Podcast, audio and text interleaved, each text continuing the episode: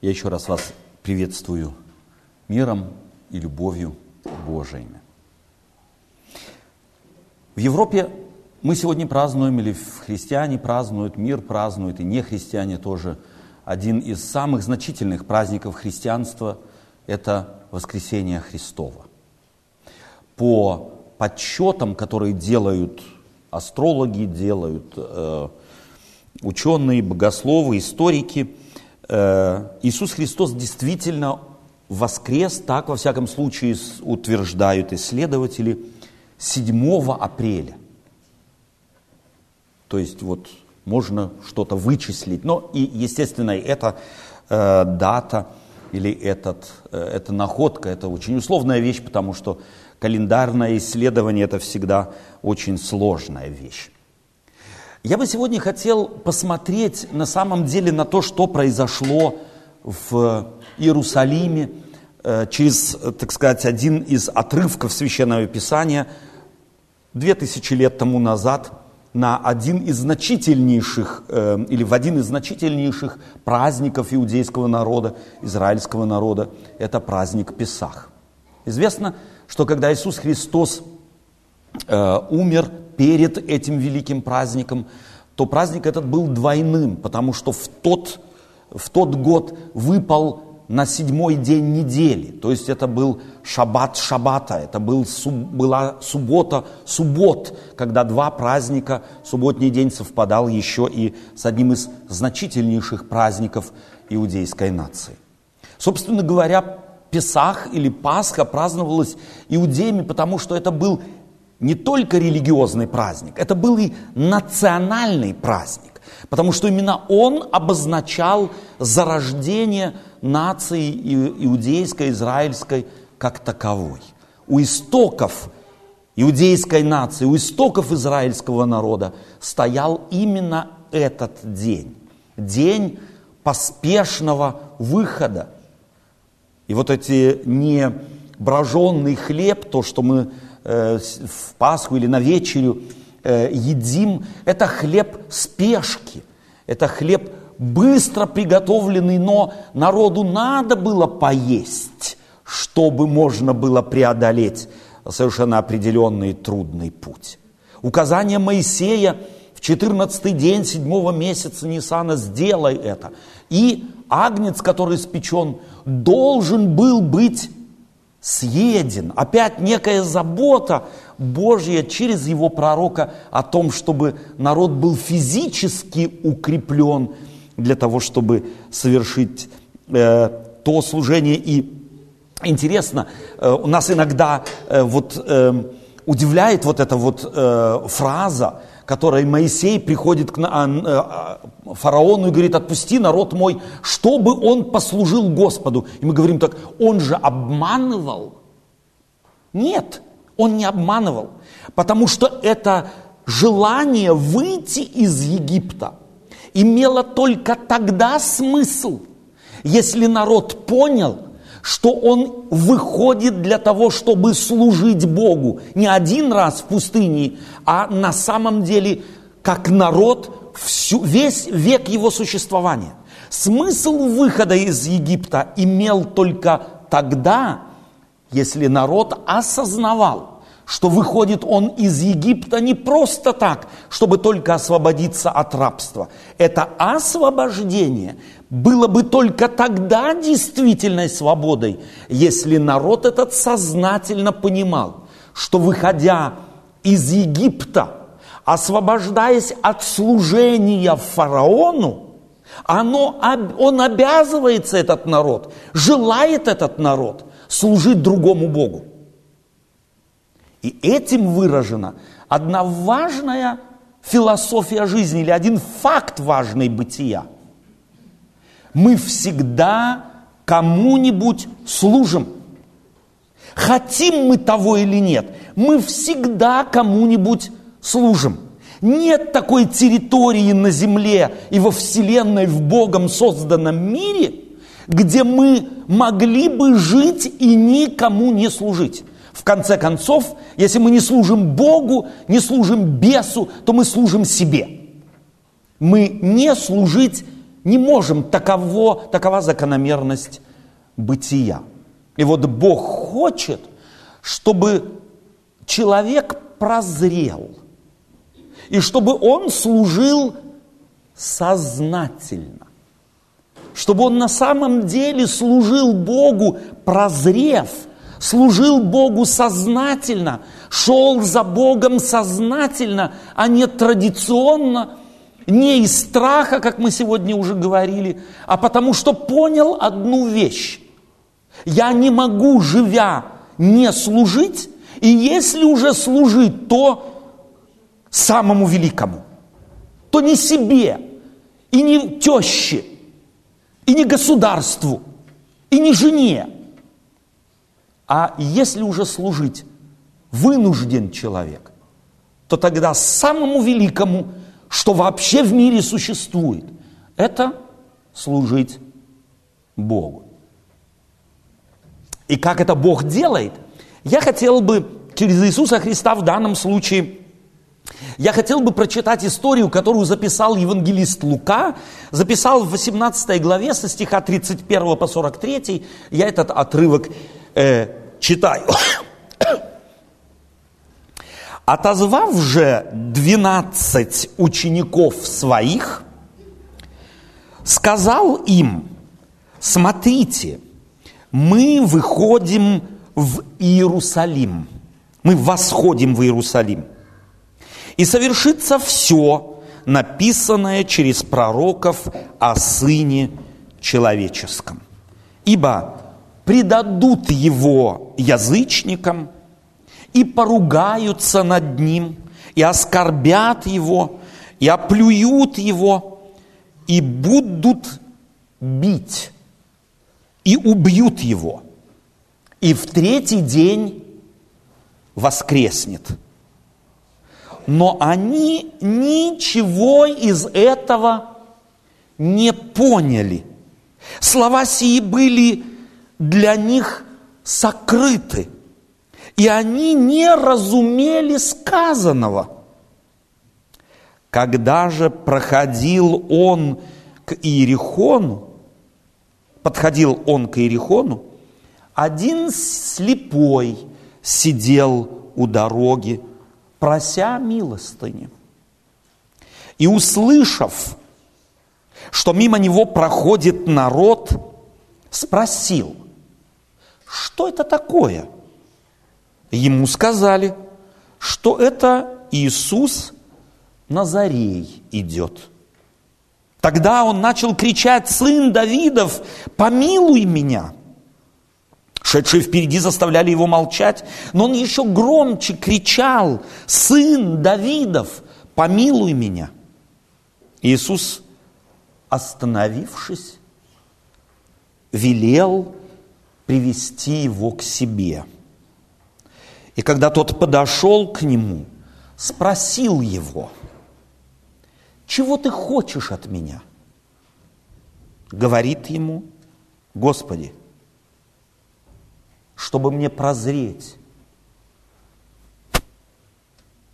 Иисус сказал ему, прозри, вера твоя спасла тебя. И он тотчас прозрел и пошел за ним, славя Бога. И весь народ, видя это, воздал хвалу Богу. Вот такой, на первый взгляд, незатейливый рассказ. Но только на самом деле на первый взгляд.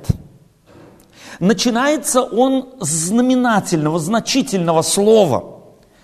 Смотрите.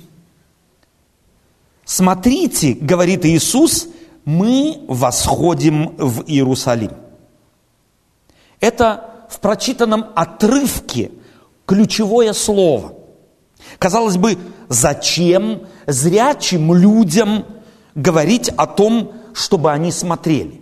Ведь слепых там не было, во всяком случае, до этого момента, когда Иисус Христос говорил своими учениками. Это у глазного врача Ты слышишь, посмотри сюда, посмотри туда, посмотри вверх, посмотри вниз, скажи, какая это буква. Это влюбленные с удовольствием смотрят друг другу в глаза. Можно по-разному смотреть. Все, что от этого момента будет Лукой рассказано, будет связано с трагедией зрячих людей. Речь пойдет о том трудном, сложном, болезненном процессе прозрения не слепых, а зрячих. Этот отрывок не написан для слепых. Этот отрывок не руководство для глазного врача. Этот отрывок написан с внутренней, скрытой радостью. Не забудем, что пишет эту историю корреспондент Лука. Он сам не был свидетелем этой истории. Он не был свидетелем этих событий. Он стал лишь, он услышал лишь эту историю от тех, кого интервьюировал.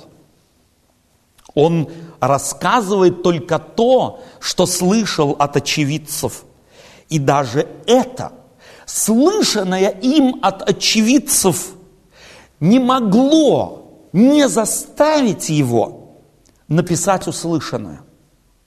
Речь в этом небольшом отрывке пойдет о том, что зрение очей наших, наша физиологическая способность видеть, это еще не все.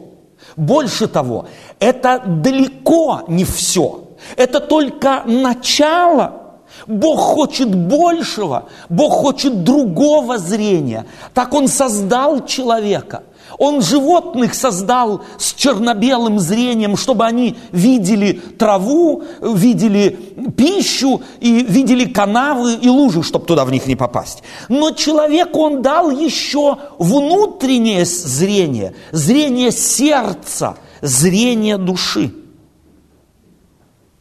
Этот отрывок хочет показать нам, что есть возможность видеть больше – и отказавшись смотреть глазами нам или полагаться только на физическое зрение, нам открывается, способен открыться новый, другой, скрытый для плотского зрения мир. Этот рассказ показывает нам, что очки, бинокли, микроскопы и телескопы могут, оказывается, лишить всякого зрения и ослепить окончательно. Этим ослеплен совершенный мир, современный мир, достигший возможности видеть микрокосмос и заглядывать в макрокосмос. Тут речь пойдет о возвращении истинного зрения, которым наделен человек Творцом, но утерял которое – вследствие того, что оторвался от своего истинного Отца. Слепота будет устранена, завеса будет отодвинута, заслоняющая взор пелена будет снята, отдернута в сторону. Здесь речь идет о ясности видения, о прозрении, которого обресть или которое обретет в конце концов – целая огромная толпа, целый народ. Мы читаем в этом отрывке, и весь народ, видя это, воздал хвалу Богу. В конце рассказываемой истории это произойдет. Но давайте мы вначале еще раз всмотримся в эту историю. В этой истории никто ничего не видит. Все погружены во тьму слепоты вместе с учениками, которые в свою очередь тоже ничего не видели. Об этом Лука однозначно говорит, но слова сии остались для них непонятыми и сокрытыми. Те слова, которые Иисус Христос говорил им, собравшись их, вот мы восходим в Иерусалим и сбудется. И они про себя, наверное, говорили, о чем это он? Они идут в Иерусалим. Как уже тогда туда шли, скорее всего, неоднократно. Вернее, они поднимались в Иерусалим. Лука повествует, откуда они шли. Они шли из самой вообще низины, которая вообще на земле есть. Это Иорданская долина. Иорданская впадина находится на уровне 250 метров ниже уровня моря. И чтобы подниматься в Иерусалим, необходимо преодолеть тысячу метров над уровнем моря. Туда, неподалеку от Иерихона, или там неподалеку от Иерихона, и начинается их восхождение в этот город. Их фактическое восхождение к прозрению. Как я уже сказал, почти тысячу метров. И этот, это расстояние для Луки, оно пророческое, оно символическое. Им должно преодолеть путь, им должно преодолеть преграду, чтобы открылось их духовное зрение. Им предстоит столкнуться с переживанием, о котором они не подозревают. И как сконструирует Лука этот текст, мы начинаем понимать, что все происходит не случайно. Иерусалим же географически стоит над всеми иерихонами, символом, собственно говоря,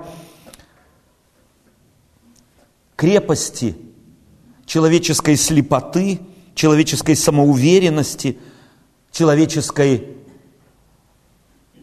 гордости.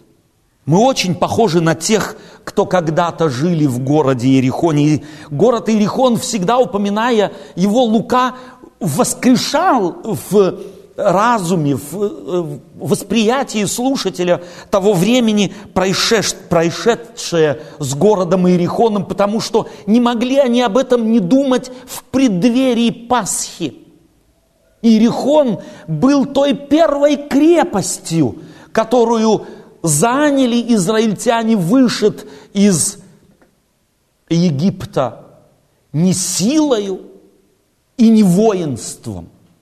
Они просто ходили вокруг этого города, крепости, в котором спрятались язычники и думали, что оттуда их никто никогда не вытащит. Вот они были уверены, они смотрели на эти огромные толстые стены Иерихона – его, когда видели израильтяне, соглядатые, пошедшие в ту страну, говорили, там нам, нам делать нечего, потому что мы как саранча перед ними. И эти укрепленные города нам, рабам, никогда не взять. Чувствуете, какое было зрение у этого Израиля, вышедшего из Египта?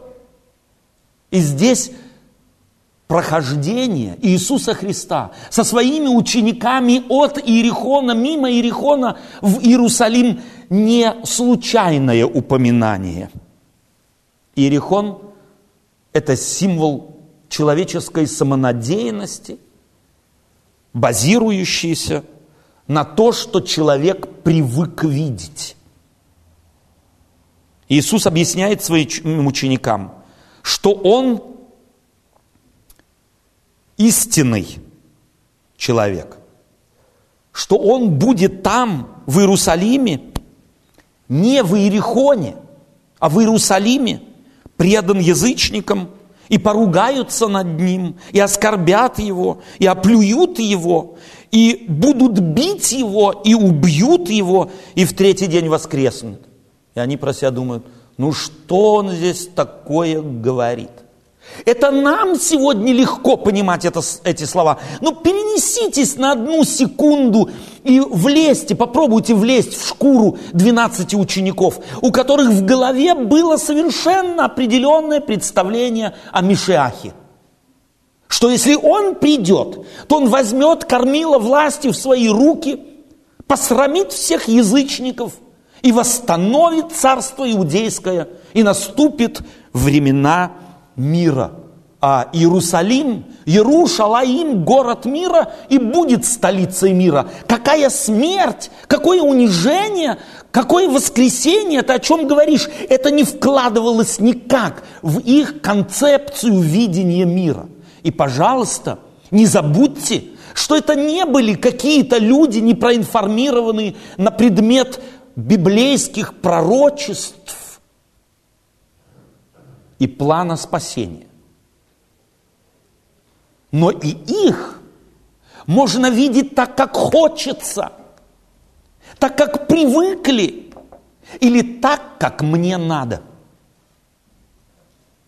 Они с Иерусалимом никак не связывают такой ужас.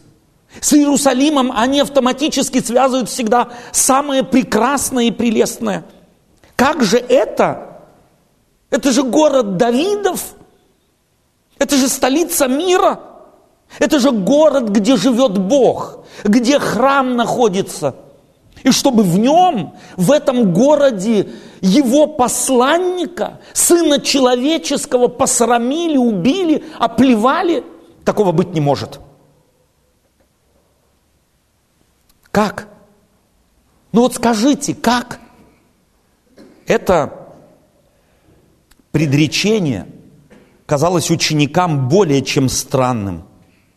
Да еще, что надругаются над ним и оскорбят его, и оплюют, и что бить будут, и что даже убьют.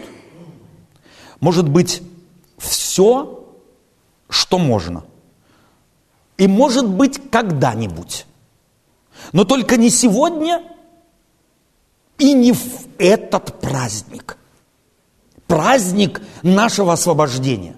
Но не может народ Божий быть таким косным. Не может он быть с такими забетонированными мозгами, чтобы в Пасху, да еще и поступить так с Мессией. Быть того не может. Они ничего не поняли. Слова эти оказались для них пустыми, ничего не говорящими, сокрытыми. То, что Иисус говорил ученикам о себе, это были мрачные прогнозы. Но еще более беспросветной была слепота учеников Христовых. А потом еще это, что в третий день воскреснет, э?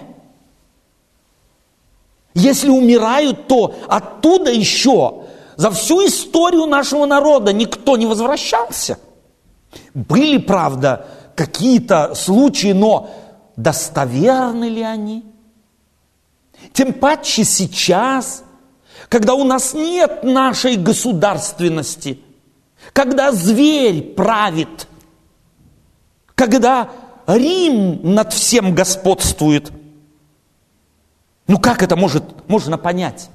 Скажите, как? Тремя длинными предложениями Лука описывает слепоту учеников. Они ничего не поняли. Слова Христовы остались скрытыми от их духовного взора. Ничего из сказанного Иисусом они понять не могли. Пожалуйста, еще раз, давайте для себя – отметим, они не были атеистами или совершенно чуждые библейских пророчеств люди. Написано это Лукой с целью предупредить все предыдущие поколения о том, чтобы не надеялись бы они, люди, потом, после этого события живущие, на свое знание, на свою ученость, на, свое, на свою просвещенность и особенно религиозное знание, религиозная просвещенность, религиозная ученость. Потому что как раз религиозная просвещенность чаще всего настолько ослепляла, ослепляет и будет ослеплять людей, что никакие лекарства, ни встряски, ни уговоры, ни объяснения помочь не могут. Замечаете, что хочет сказать Лука? Присмотритесь к тем, хочет он сказать, кто здесь слеп. Это те, кто по определению должны были бы сразу все и в один миг понять. В третий день воскреснет. Это и нам, живущим в 21 веке, не обязательно легко понять. Хотя перед нами были миллионы поколений в это веровавших. Как понять секуляризованному современному человеку, невоцерковленному, эту весть? Это заявление, это свидетельство, этот факт. А как чувствуем мы, верующие себя, эти слова в зависимости от ситуации, в которой я как раз нахожусь, по-разному нами воспринимается или мы сегодня в первой части нашего богослужения говорили, а страх есть, а спасен ли я, а принят ли? А вот эта вот жертва, она, может быть, для кого-то, а для меня она тоже играет роль. Я включен в нее. Так что эти слова в зависимости от ситуации, в которой я нахожусь, подчас не одинаково, равно убедительны для нас.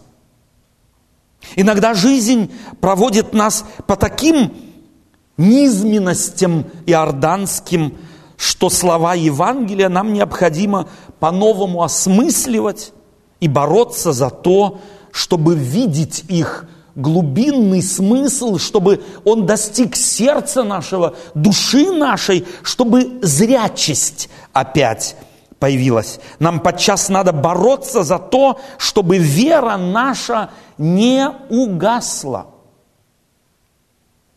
Более же всего, нам нашу веру надо содержать живой, чтобы не съехала она в кювет – традиций, чтобы не стала бы неподвижной, забетонированной, не умеющей на самом деле менять ракурсы видения. Я предлагаю представить себе эту древнюю историю Евангелия как окна, через которые, глядя, нам открывается новая, потрясающая, живая картина, яркая панорама другой реальности. Реальность, в которую мы фактически погружены, но сосредотачиваясь на плотском, на страхах каких-то, на своих представлениях, проходим мимо чуда. Эти окна – этого повествования способны на самом деле расширить наши горизонты. И не только это. Это история как указатели, долженствующие помочь нам определиться в направлении, в котором должно двигаться нашим мыслям, нашим чувствам, нашему восприятию окружающего нас мира и совершающегося в нем. Верить означает по Библии получить новый взгляд на реальность, в которой мы живем, которая недоступна нам от природы. Нам нужен толчок, если хотите, какой нужен был здесь ученикам Христовым, чтобы увидеть народу, окружавшему Иисуса, чтобы обнаружить новый мир и получить новую перспективу. Верить означает встать на другое основание, на другой фундамент. Верить это означает врасти в новый грунт, как дерево, которое никакой смерч, неверие, сомнения, болезней, несовпадения с нашими взглядами, квазидоказательств, доводов, получаемых человеческим зрением, не может вырвать, не может лишить уверенности, стойкости, постоянства. Такой вере открывает нам дверь этот незатейливый на первый взгляд рассказ об исцелении слепого, а вместе с ним и исцеление всех зрячих, погрязших в слепоте их привычного мира. Об учениках в этом отрывке Лука подмечает, что они ничего из этого не поняли. Простите за повторение – и слова сии были для них сокровенны, и они не разумели сказанного. Как ты думаешь, разве тебе не грозит такая же слепота? Разве тебе, мне, нам не грозит такое же, прошу прощения, такой же мрак душевных или сердечных очей или очей веры? Меня всерьез мучит вопрос, а какую оценку дал бы нам сегодня Лука?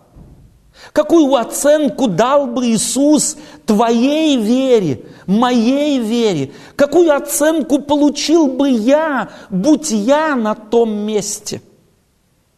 Ведь мы же тоже идем с Иисусом, или?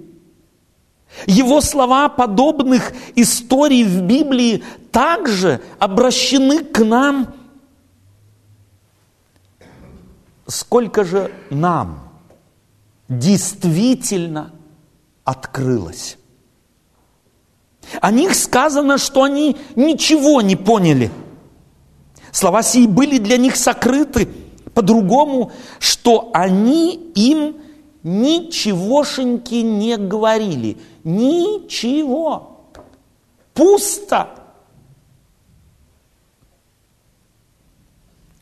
Моя учительница сказала бы, как горох о стену. Они не разумели сказанного. Этим зрячим противопоставляется слепой – Так Лука рассказывает. Зрячим противопоставляется слепой. Слепой воспринимает мир глазами других. О нем говорится, что он сидел у края дороги в то как раз время, когда Иисус и его ученики проходили мимо. Иисуса и его учеников сопровождает целая толпа людей. Поток людей, исполненных какими-то желаниями, какими-то надеждами, какими-то целями, самыми заземленными, наверное, самыми человеческими. Точно так же, как мы сегодня. Сидя вот так на богослужении, разве не приходят к нам вдруг какие-то желания – не поступает к нам вдруг в сердце какая-то мысль, совершенно отвлеченная от того, от той сути, вокруг которой вращается проповедь ли, библейский текст, гимн, который мы поем, молитва, которую я слышу. Давайте присмотримся к этому потоку людей. За ними однозначно в любой толпе, а тем паче тогда, однозначно минимум было три группы. Нет, четыре. Первое – это традиционалисты. Согласны вы со мной? Ведь они шли куда? В Иерусалим. В какой день? Пред Пасхой.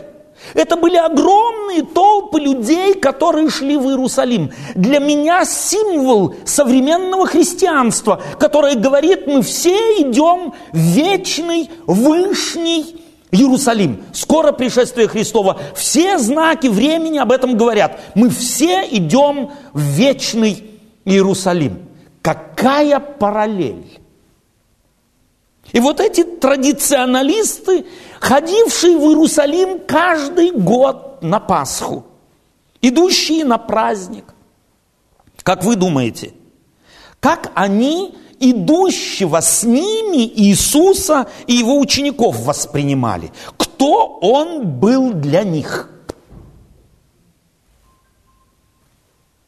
Я думаю, что традиционалисты говорили, он как мы – мы всегда так думаем.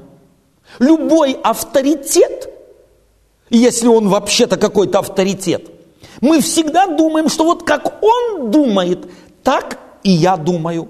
Как он верит, так и я верю. Куда он идет, туда и я иду. Но эта история показывает, что можно идти вместе с Иисусом рядом, но быть в двух разных мирах и не иметь друг с другом абсолютно ничего общего. Ничего. Вторая толпа – это зеваки, охочие до сенсации люди. Идут за Иисусом, лишь бы дома было потом что рассказать.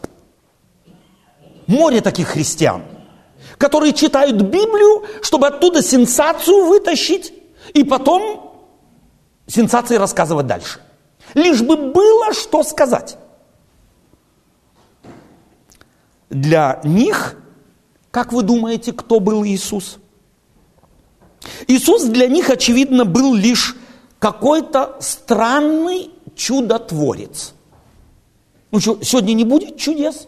Как жалко а мы думали. Были такие, которые после распятия Иисуса Христа скажут, а мы думали было. Будет много таких людей при пришествии Иисуса Христа, которые придут к Нему и скажут, Иисус Христос предупреждает, многие придут и скажут, Господи, не Твоим ли именем мы чудеса творили? И бесов изгоняли – и подсчитать даже могли твое пришествие. Я скажу, мы вместе не были. Они говорят твоим именем, а он говорит, я вас не знал. Не знал, мы не знакомы. Есть третья группа. Это люди, нуждающиеся в помощи. Больные, хромые, слепые. Кем для них был Иисус? Очевидно, гуманитарной помощью. С протянутой рукой. Дай. Масса есть христиан, которые к Иисусу и Богу относятся только как источнику гуманитарной помощи.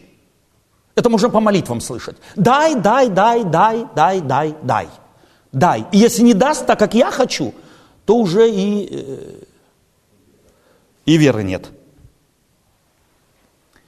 А вот кем ученики, для учеников Иисус Иешуа был? И вот чтобы понять, кем для учеников Иисус был, можно и нужно собрать все отрицания.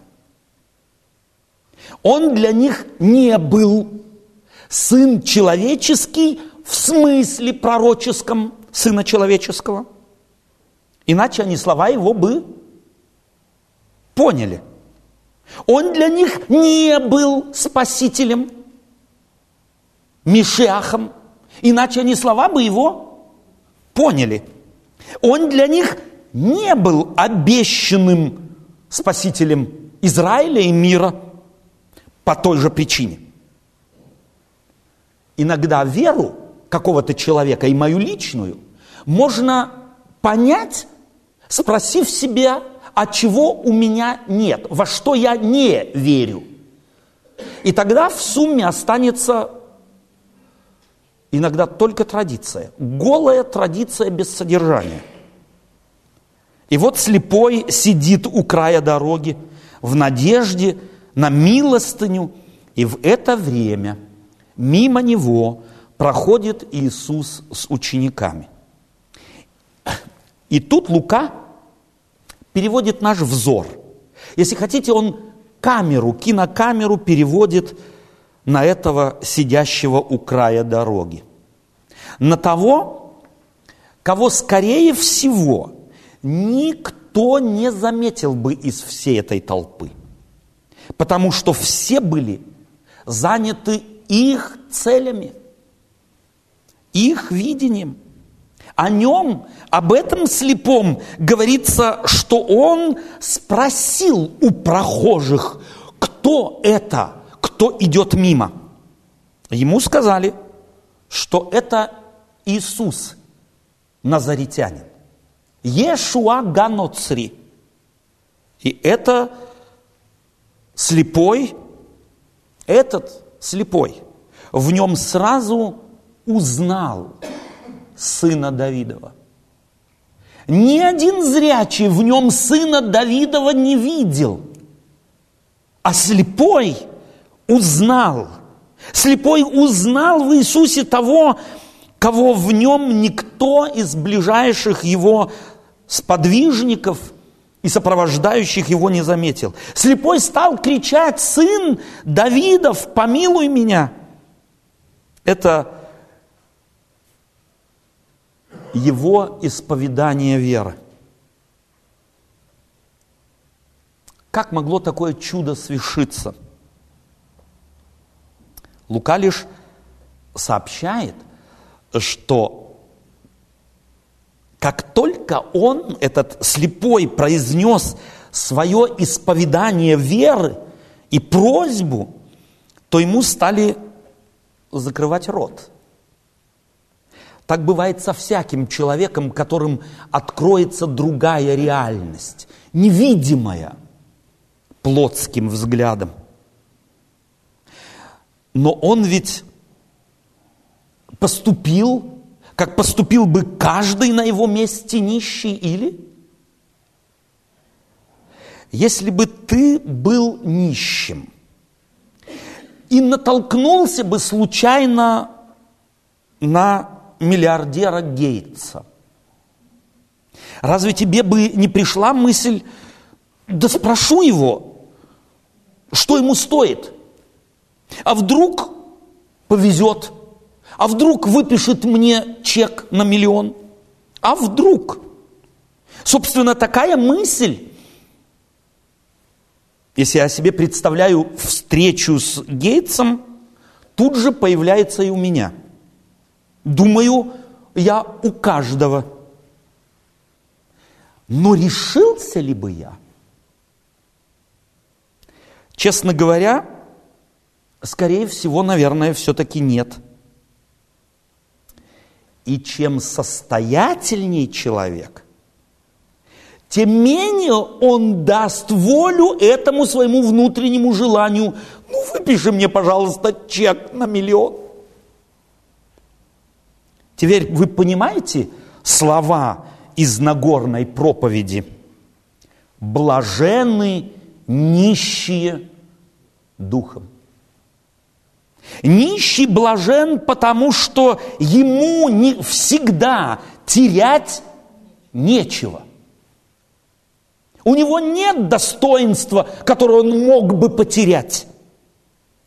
Нищий, еще раз, блажен потому, что действует в соответствии с тем, что Иисус тут, объясняя нищему его выздоровление, называет словом вера. Обратите внимание на то, что вся толпа вместе с учениками не рассматривает Иисуса как верующие люди. Но они ведь не были атеистами. Дорогие друзья, Вера – это больше, чем быть религиозным. Религиозной веры в мире много. Собственно говоря, религиозной верой обладает от природы каждый человек. Нет безрелигиозных людей. Когда мы садимся в самолет и не, интер... и не спрашиваем, не интересуемся документами пилота, в этом проявляется наша религия. Мы садимся в самолет даже и не задумываясь о последствиях нашего действия. Мне нужно туда же, куда и всем моим попутчикам, и я лечу, потому что летят все этим самолетом, и большинство всегда еще приземлялись, и, скорее всего, приземлюсь и я. Это одна из форм религий. Они все шли в Иерусалим, потому что всегда туда ходили. Все шли с Иисусом. Ученики, зеваки, традиционалисты – а один, который не шел с толпой, был намного ближе к Иисусу, чем все другие. Он был единственным истинно верующим в Него. Не в доктрины, простите за детали, не в Иерусалим веровал он, не в храм – а в сына Давидова и узнал его, будучи слепым мгновенно. Он кричит, сын Давидов, помилуй меня. И сын Давидов слышит. Сын Давидов останавливается. Сын Давидов мог бы и сам подойти к нему. Но сын Давидов тех, которые запрещали ему звать его, просит привести его к себе, чтобы дать им возможность прикоснуться к настоящей вере, чтобы в слепом увидеть действительно зрячего. И как следствие исцеления души. Он исцеляет его плотское зрение. Но как? Сын Давидов ведет диалог со слепым. Он спрашивает его, чего ты хочешь? Чего ты хочешь? И этот точно знает, чего он хочет. Он хочет прозреть. Он не миллиона хочет. Он не богатства хочет. Он не работы хочет. Он прозреть хочет. Ты знаешь, чего ты хочешь? Это так мне немного напоминает детскую сказку с феей, которая дает встречному принцу или принцессе или еще кому-нибудь желание три раз выразить свое пожелание. Чего ты хочешь? спрашивает Иисус.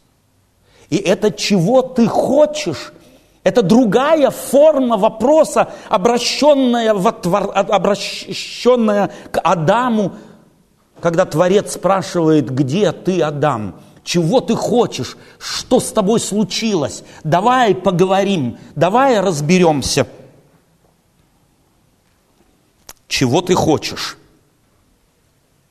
Как совершилось чудо, в этом Евангелии не рассказывается, между прочим, Библия никогда и нигде не открывает механизма чуда.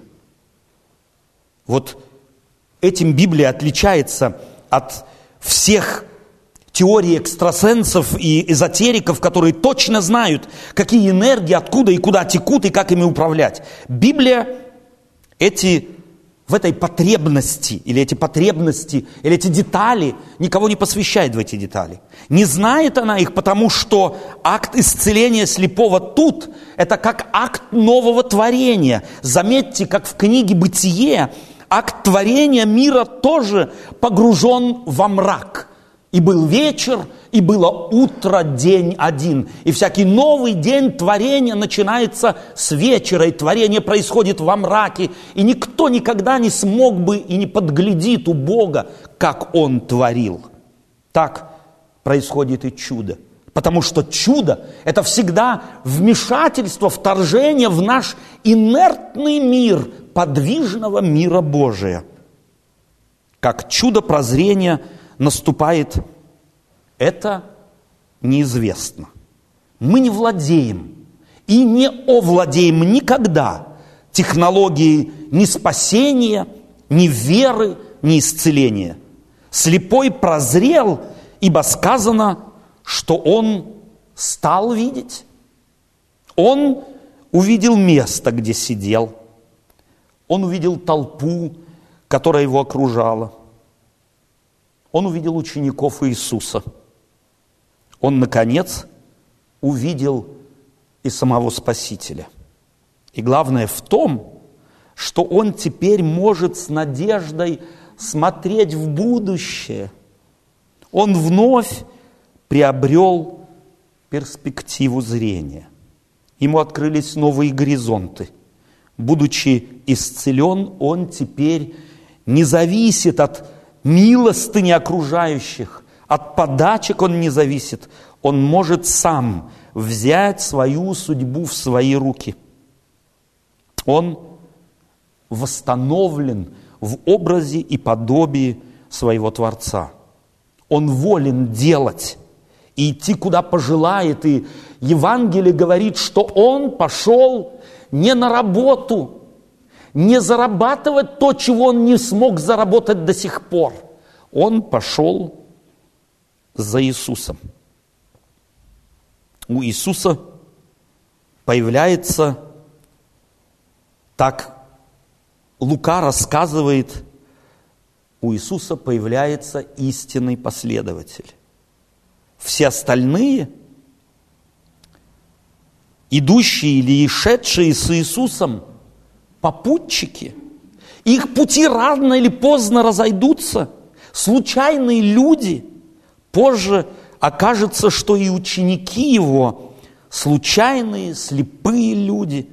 И идут они за Иисусом лишь потому, что видят в нем, в нем то, что видеть хотят, а не то, кем он на самом деле являлся. Если бы они на самом деле знали и поняли, куда он их сейчас с собой ведет, пошли бы? Их история показывает. Нет. Когда они поняли, куда они пришли, они все разбежались. Если бы знали они, что он идет умирать, если бы знали они, что он есть истинный Песах, истинная Пасха, то пошли бы. Вера твоя спасла тебя, говорит Иисус слепому.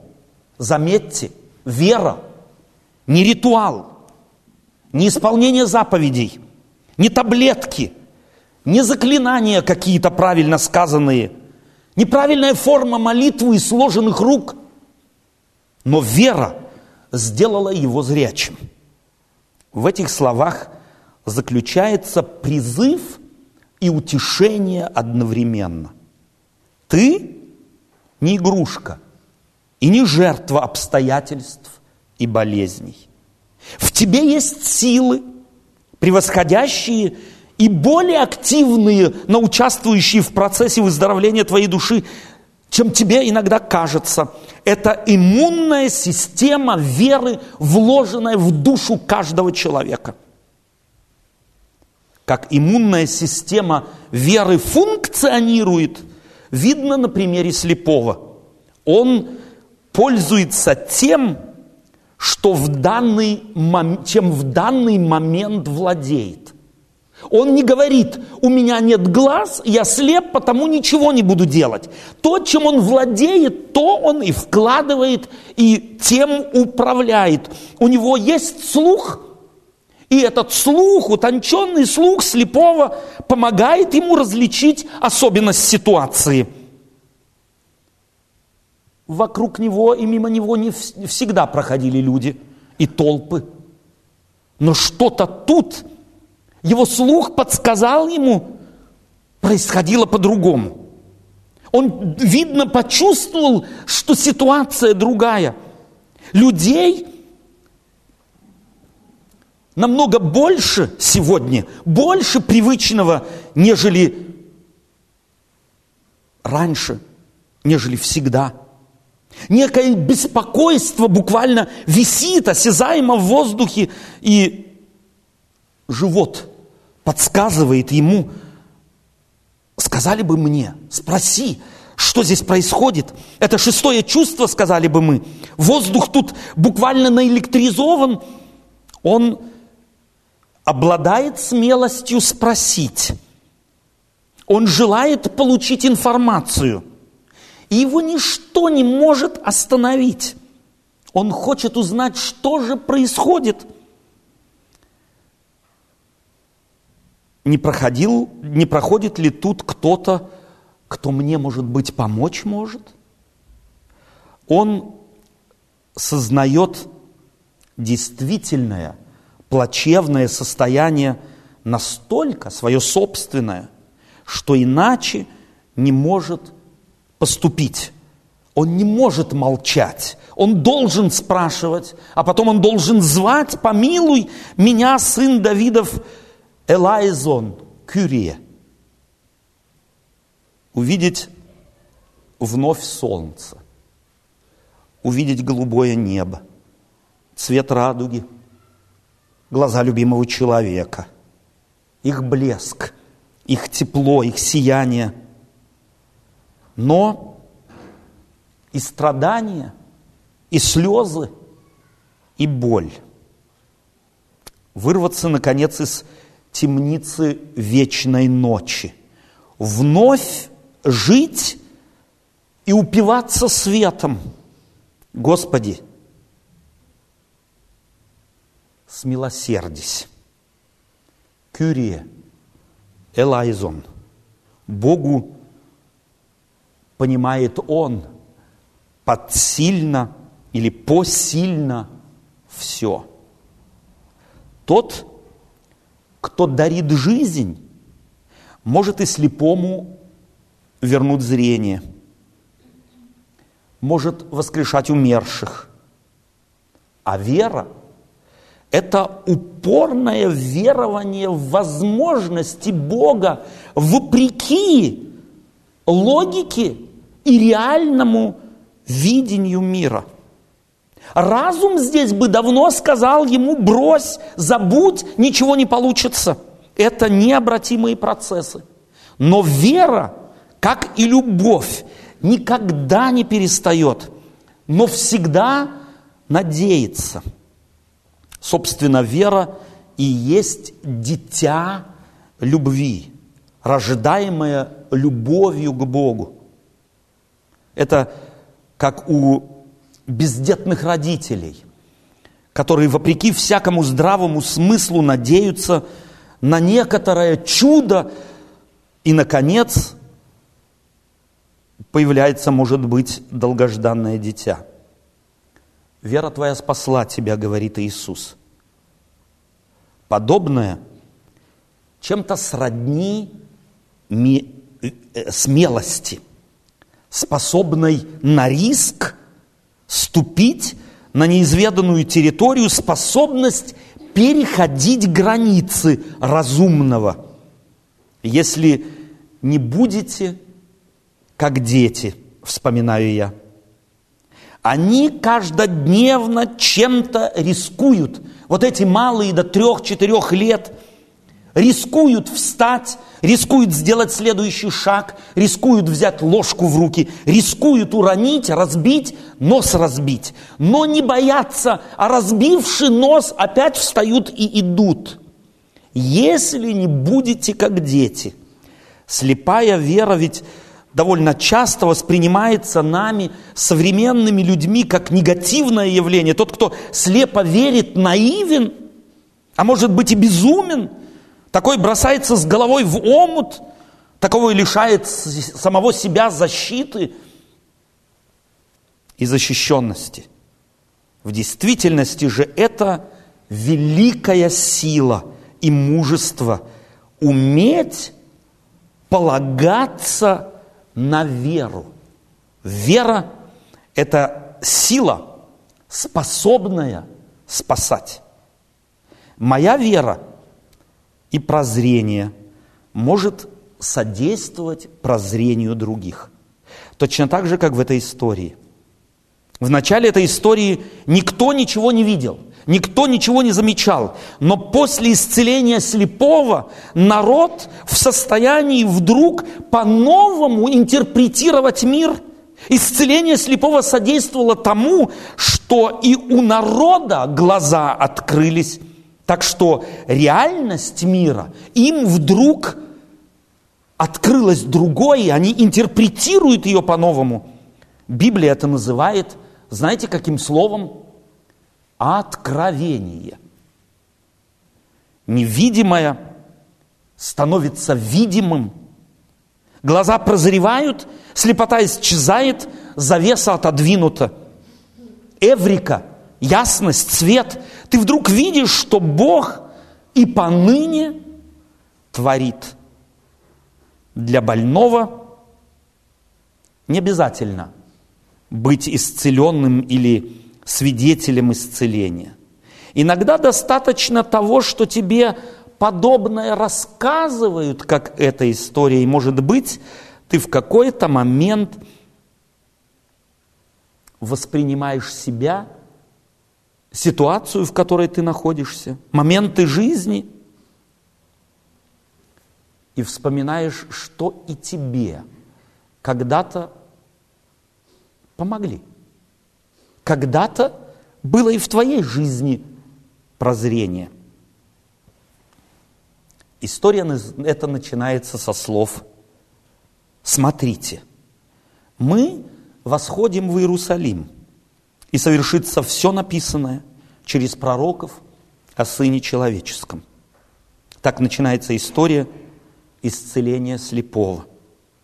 А завершается она словами, и весь народ увидел это и воздал хвалу Богу.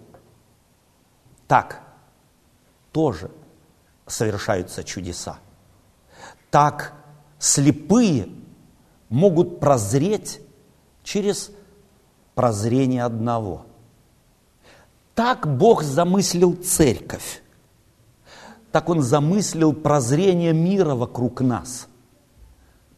Так Он посылает зрячих, душевно прозревших, духом прозревших, сознанием прозревших, верой прозревших в мир неверия и слепоты. И знает Он, что если появится в толпе хотя бы один прозревший, то мир – увидит Бога, увидит Песах, увидит спасение и, увидев его, воздаст славу Богу. Аминь.